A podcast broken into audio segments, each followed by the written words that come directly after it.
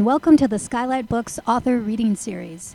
You can find out about this and all of our author events at www.skylightbooks.com. At our website, you can also browse our inventory as well as order books online.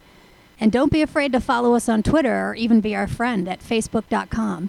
If you'd like to talk to a real person, we can be reached at 323 660 1175. Thanks for listening and enjoy. LDS schools that they should not, um, that they they sh- they should be in opposition to U.S. law, that they the U.S. government is corrupt and evil, and um, they they have this you know this very crazy kind of what I consider crazy kind of twisted belief system. And yet they're able to flourish, they're able to prosper, they're able to exist openly. Um, they live in either neighborhoods that are sort of like Colorado City, that are open neighborhoods that you or I could walk into, but nonetheless are dominated by the FLDS, or they live in compounds like the Yearning for Zion Ranch that was raided in 2006. Um, and there's a number of those, or they live sort of clandestinely in Salt Lake City or St. George, where they're supposed to try to hide that they're a polygamous family, which is what we see on a show like Big Love, which is a wonderful show and really funny, and I enjoy working on it. But it's a particular take on polygamy, which is sort of like the darkly comic take on polygamy. And people go, "Oh, I love that show. It's so great." But the real thing that happens, that the real sort of issues that are raised in those communities, especially for young women, are not funny at all, at all. Um, and so when I began to do more research on it, I was just stunned at, at the sort of the level of um, criminality. To be, I don't know the words in name it by. I mean, they they they commit you know welfare fraud of a staggering staggering. Um, a staggering level, you know, when a man is married, he has one legal wife on the books, then all the other wives are just called spiritual wives, celestial marriages. And those women go on the welfare rolls and the food stamp rolls as a single woman with 10 children. And if you saw that happening in a Latino community or a black community or a community of color, there would be how many politicians down there with news cameras to say, look at this terrible abuse. Yet these things just thrive. They, they thrive. They commit child labor violations, labor law violations when they have. Um, uh, like construction com- bids, they, will bid on a construction job, and they underbid all the other competitors. And then the day the work begins, they show up with 12 and 13 year old boys doing the work, boys who should be in school, and they're not. They've been pulled out to work.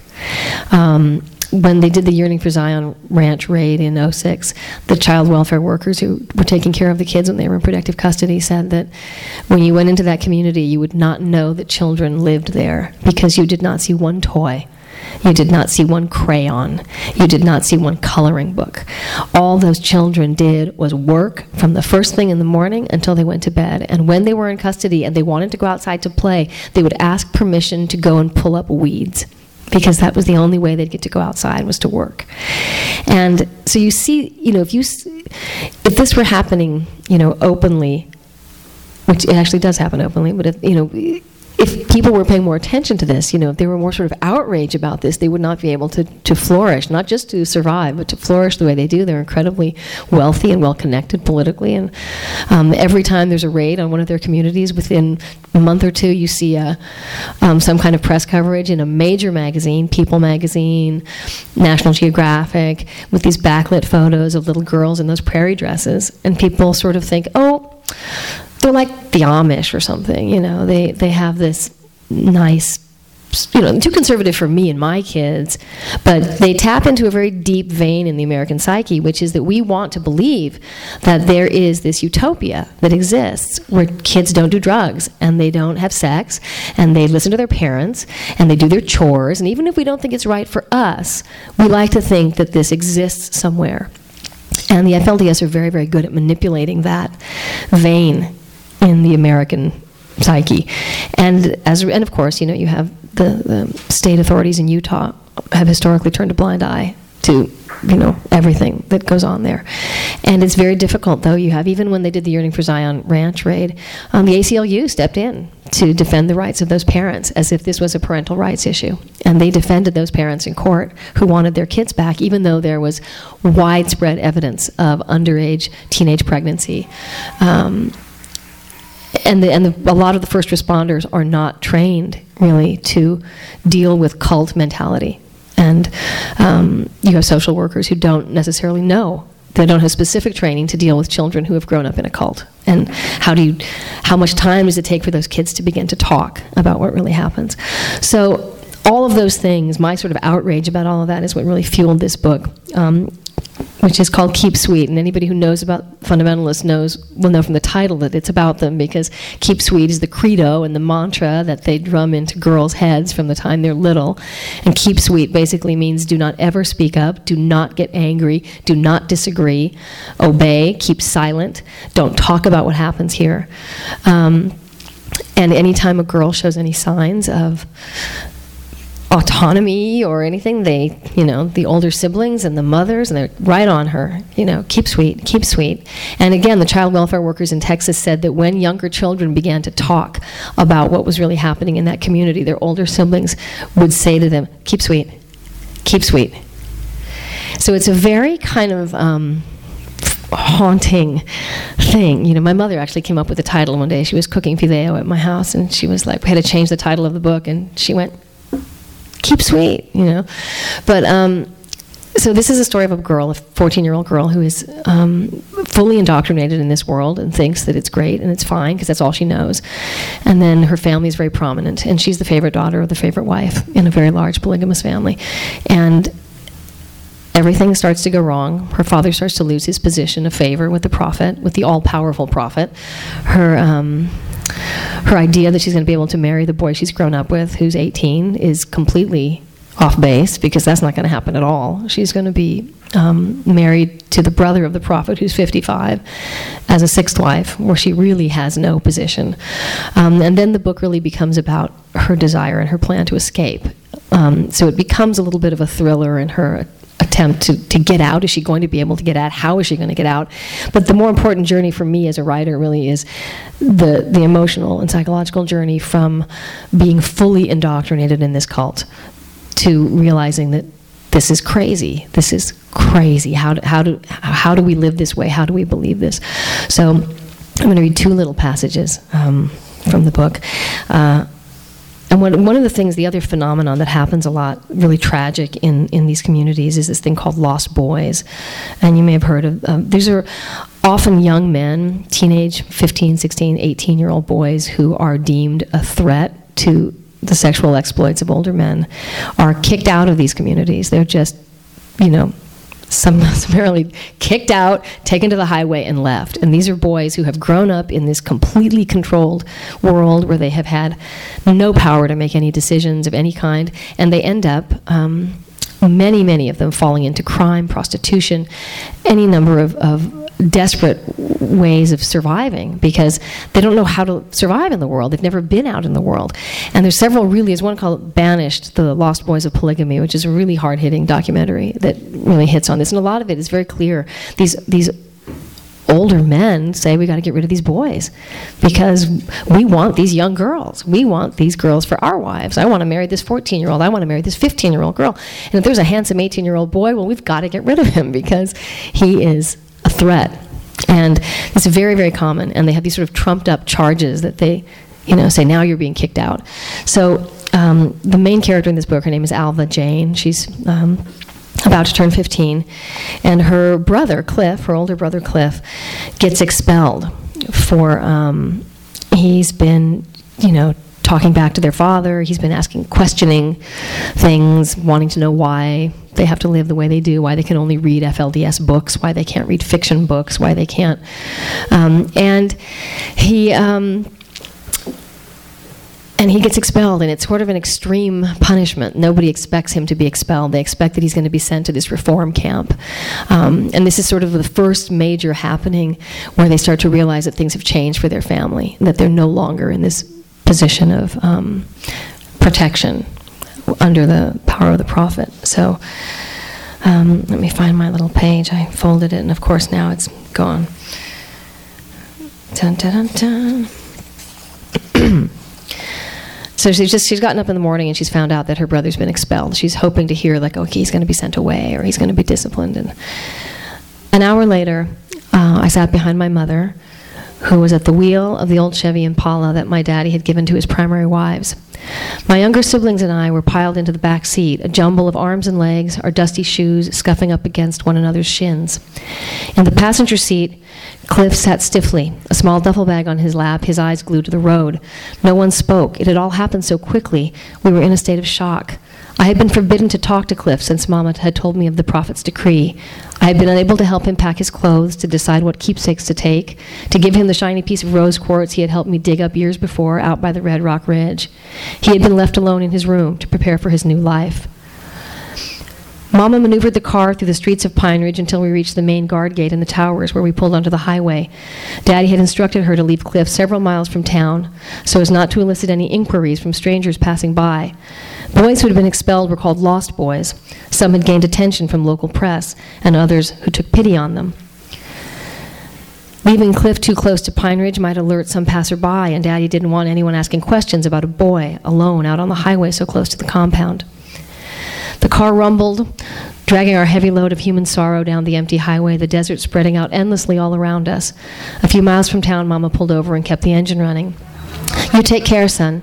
Remember what you've learned. Stay on the straight and narrow path. Mama pressed a small wad of bills into his hand, adding, I've been saving this for a rainy day, and I think this qualifies. When Cliff spoke, his voice was thick. I'll be okay, Mama. Don't worry about me. He turned to face us, and I saw panic in his eyes underneath his mask of bravado. You all be good and mind Mama. Do as she says, and don't give her any trouble. You hear me? Olive broke into sobs and reached for him. Where are you going to live, Cliff? What are you going to do? Where are you going to go? I'll find my way. Don't you girls worry. He reached out and mussed up Leon's curly hair. And you two boys be big boys now. Don't be crying like your sisters. I could see that Cliff was about to cry himself and I leaned forward to embrace him. When I put my arms around his slender shoulders, my own tears broke free, wetting his faded, wetting his faded denim shirt that I had mended countless times.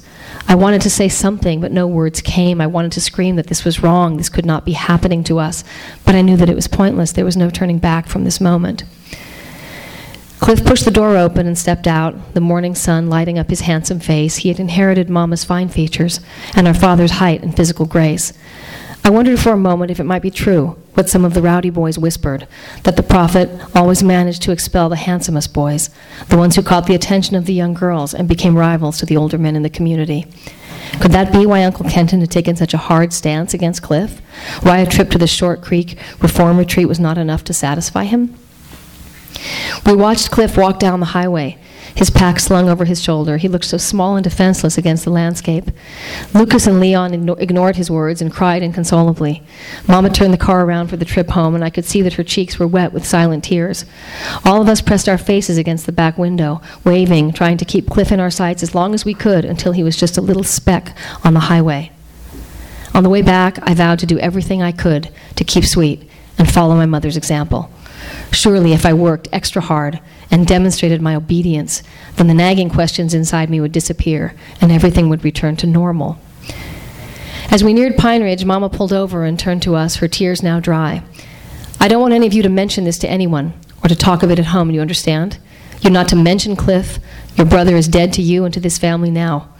Once someone is expelled from the brotherhood, he does not exist in the eyes of God. He has become an apostate. You must all be strong. Do not let the other sister wives see you crying or show them any sign of weakness. You are God's chosen children and your Father's favorites, and that is all that matters.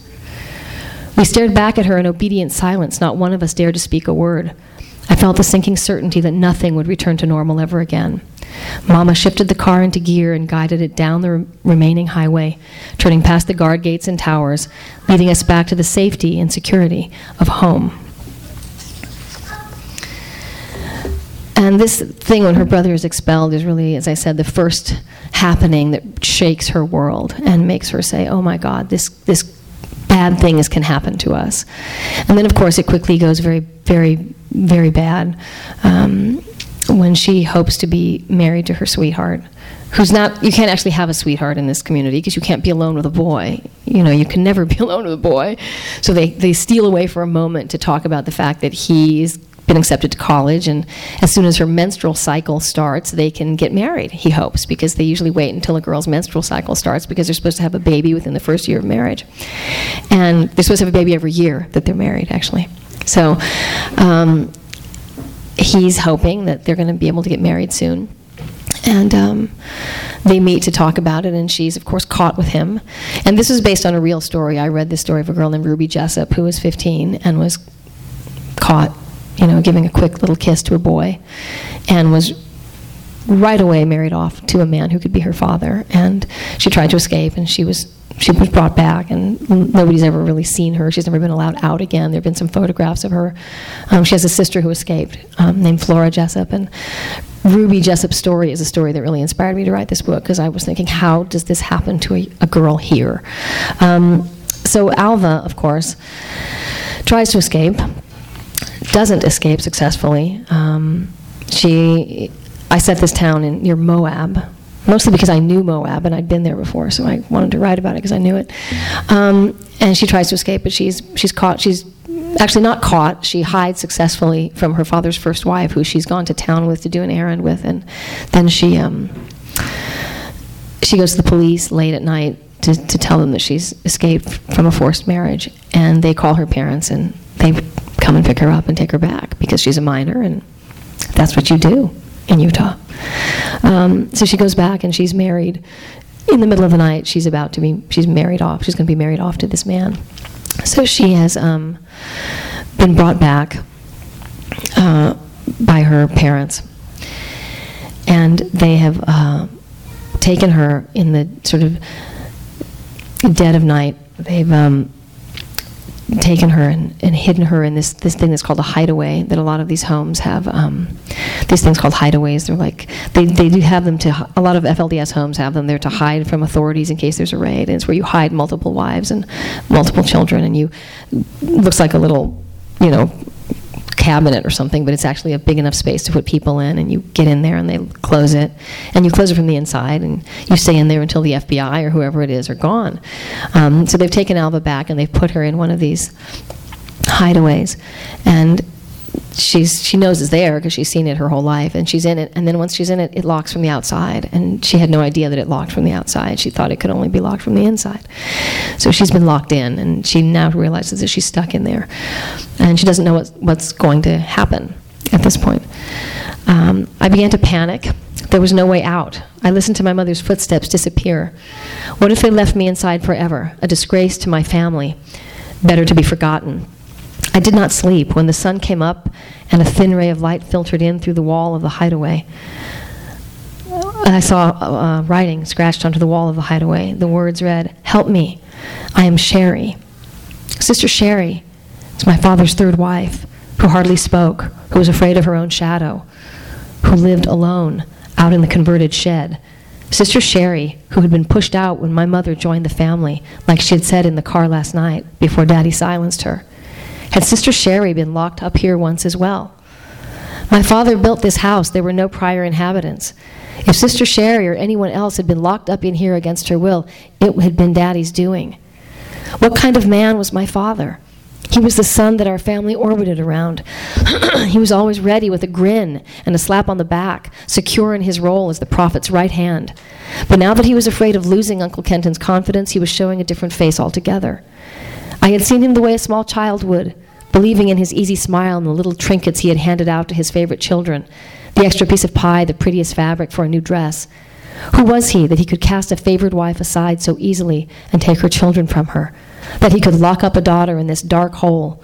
What else was he capable of? What other secrets did this house hold? I thought back to my punishment in the barn, the uncontrollable fury that overtook him, the way his hand dripped with sweat when it came, when it was over, and how my mother held me still to receive the blows from his belt. I thought I knew them, but now I saw that I did not, that I never had. The realization hit me like a blow to the stomach. But unlike the whipping in the barn, this time I did not cry. The time for tears was past. Every face I loved and trusted belonged to a stranger, an enemy. Their love for me was not love at all, but something else. I was just a pawn in my father's quest to secure his position with Uncle Kenton, and in turn, a playing piece in Mama's plan to regain Daddy's favor. The pain of this truth hurt more than anything else. Worse than being beaten with daddy's belt, worse than the silence, than being shut out of my family. It was as if I had been ripped away from a part of myself. It was betrayal, knowing that everything I had believed in was false. And above all, I knew that my survival was in my own hands, but for now, my life was in theirs. All day I stayed locked up in the hideaway, unable to move. I had no water, no food, even when the midday heat rose. Maybe they hoped that I would die in there and make everything easy for them. It was well after bedtime when I heard Mama's footsteps in the hallway and the door jerked open. My bladder was about ready to burst, and I ran to the bathroom to keep from wetting myself. When I came out, Daddy stood with Mama at the top of the stairs and said the words I dreaded to hear The prophet wants to see you now. And at that point, she's taken late at night in, and married to the prophet's brother, completely against her will. And they marry her, and that's that. And she then has to endure um, several months as his wife and every awful thing that happens as his wife, which is why this book is intended for an older young adult audience, um, since it's not for 12 year olds, because there are some very graphic, awful things that happen. Um, but she does ultimately escape, and it has kind of a cinematic ending because she escapes. Um, she escapes and she's hitchhiking by the side of the road outside of town. She's been hiding in the desert for two days, and this she won't she's hitchhiking. She won't get into a car that has utah plates because she's afraid of being picked up by mormons who are sympathetic to the flds and she sees this car with california plates. And she jumps out and this young couple who are you know all tattooed and pierced and they're from silver lake and they're documentary filmmakers pull over and they put her in the car and they realize right away that there's something not really right about her story they stop at a 7-Eleven and they see this news flash that this girl is missing, and there has actually been a raid on this community. And um, it turns out that her sweetheart, who had been expelled like her brother, you know, several months before, had actually been trying to alert authorities to get them there to try and help her. Um, and they say to her when they walk back to the car, they say, You know, we know you're that girl, and you better tell us the real story of what's going on. And they're in disagreement. The young man doesn't want to take her across state lines, it's a felony. And he says, No, we're taking her to Salt Lake, we're giving her to the police. And the girl says, We can't just give her back. You know, what could happen to her? And they, she tells them their story. And at the end, they get to that part where they turn off and um, to make the decision. And the, the man, the young man, says, I think we should just drive straight through to California, don't you? And it's the moral imperative. It's against the law, but it is the moral imperative because there's too great a chance that this girl will be returned. And um, and she says yes. And they drive off. And you just know that she ends up here in Silver Lake. And, you know, my book agent was, you know, she was like, it has to have a happy ending. I'm like, it has a happy ending. And she said, no, but everything has to be tied up and she has to get back with the boyfriend. I said, no, she doesn't. This is a happy ending.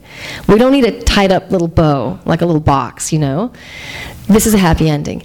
And then they, um, and so now, of course, now it's been option for series development with ABC Family to pick up where the book leaves off, which is a really interesting exploration, I think and since they want to do more edgy stuff at that network now, um, the notion of taking a, a, young girl who's grown up in a really tightly controlled cult and dropped, you know, where they teach virulent racism, where women have no rights, and you suddenly drop her into, you know, Lake.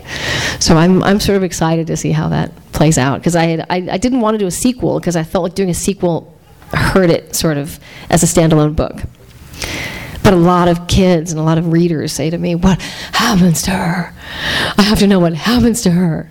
So I'm like, well, if this goes through, then you'll see what happens to her. You know, we'll all see what happens to her. So, um, so that's that, and that's the book. And if any of you have any questions, please ask. I'm always happy to answer. So, yeah.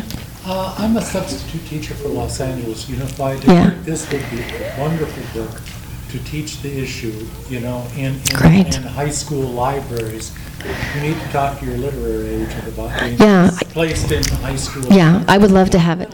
Yeah, high school. Yeah, I think I would love to do that. I would love. I do a lot of. The book came out in March, and most of the school visits had been booked already for the between from March to June. So I'm setting up the stuff for September on because I really like to go into schools and talk to kids about. You talk to you know kids in LA, and you say, okay, imagine your life with no cell phone, you have no computer, you don't have a television, you have no idea what's going on in the world, you have no control over your life.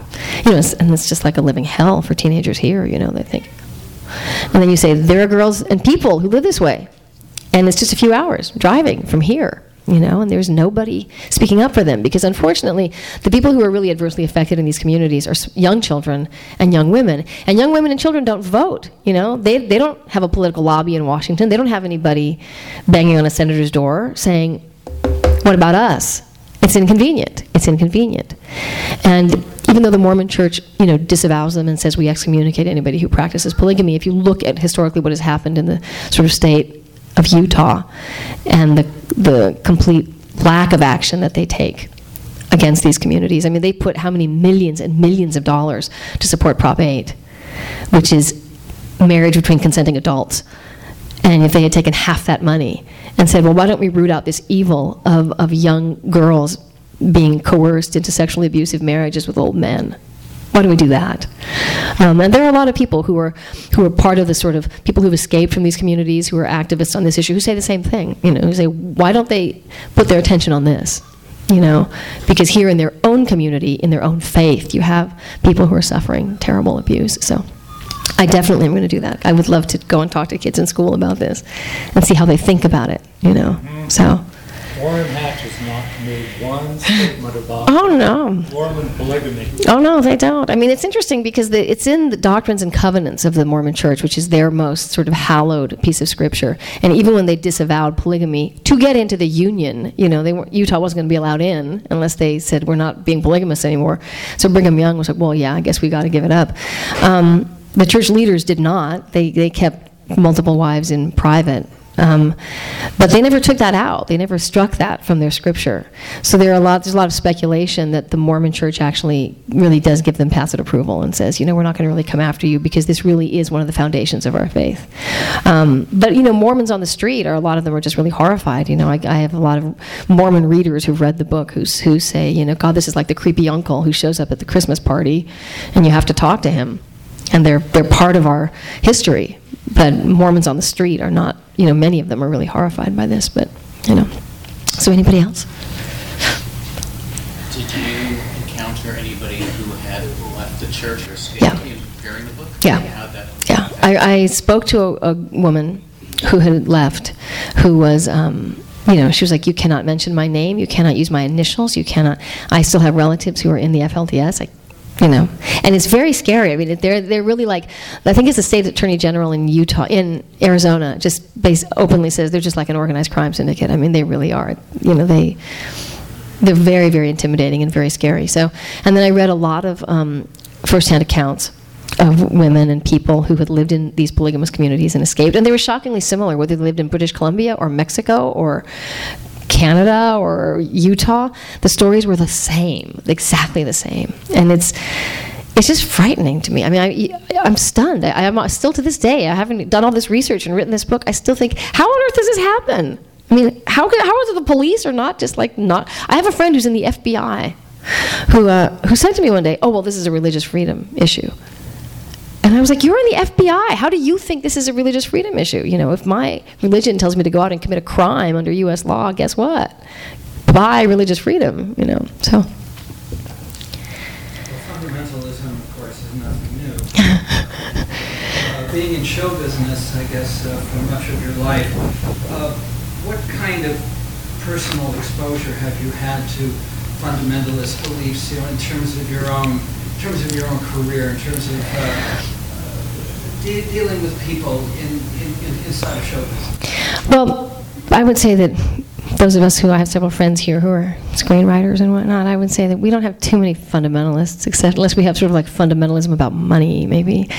Um, but you know, yeah, I'm not. Uh, I there is the whole Scientology wing, and that depends how you view it and how you think of it. And you know, there are people who are great supporters and people who are virulently opposed. Um, but I, I have not had any personal experience myself with uh, any what I would consider true fundamentalism in within our industry, just because it tends to be such a liberal, um, you know, world and wide open, you know, rather. But anybody else?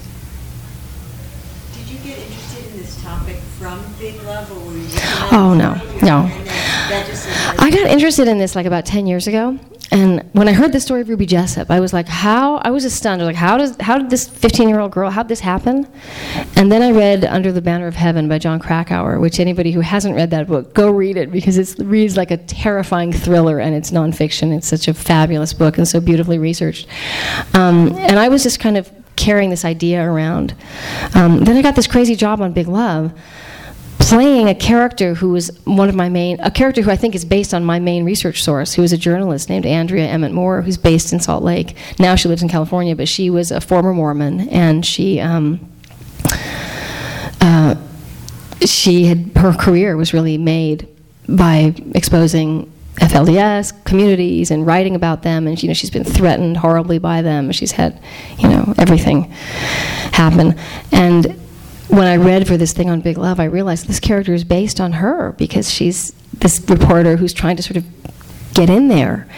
And it was a really interesting role when I read for it. But then, of course, as is common on Big Love, they like change midstream and you do like several episodes where you say like three lines and they go, oh no, that stuff you read in the audition that's coming up.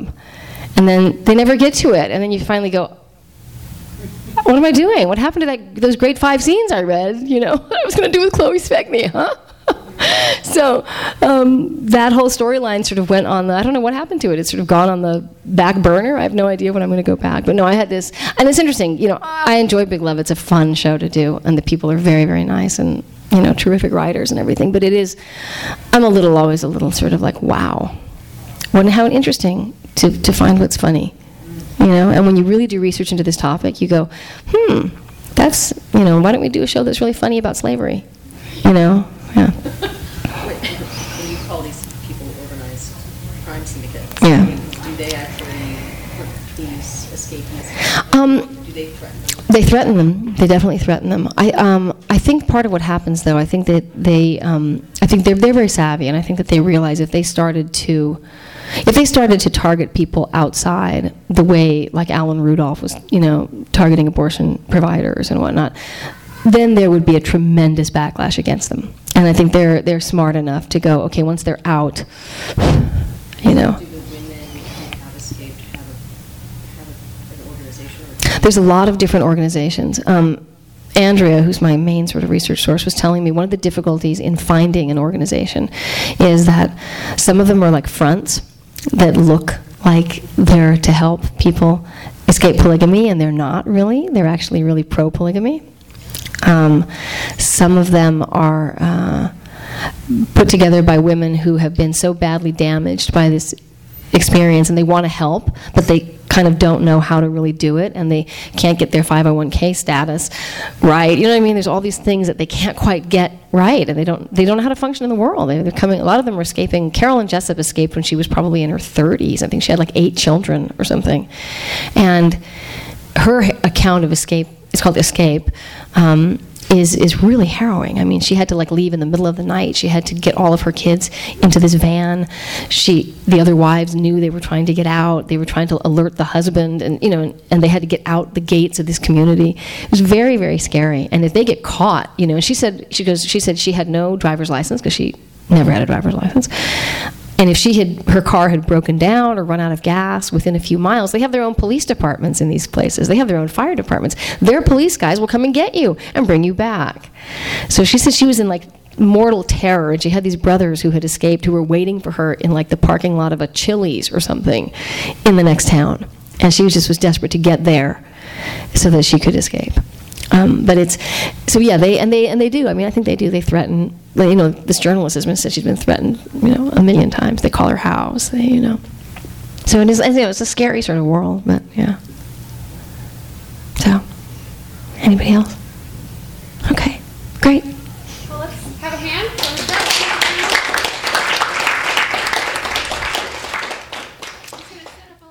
You've been listening to the Skylight Books author reading series. Don't forget that you can check out this and all our other great podcasts at www.skylightbooks.com. Today's music was provided by Ashley and Arlo. You can check them out at MySpace, Facebook, or at the iTunes Music Store. Thanks for stopping by, and we hope to see you soon.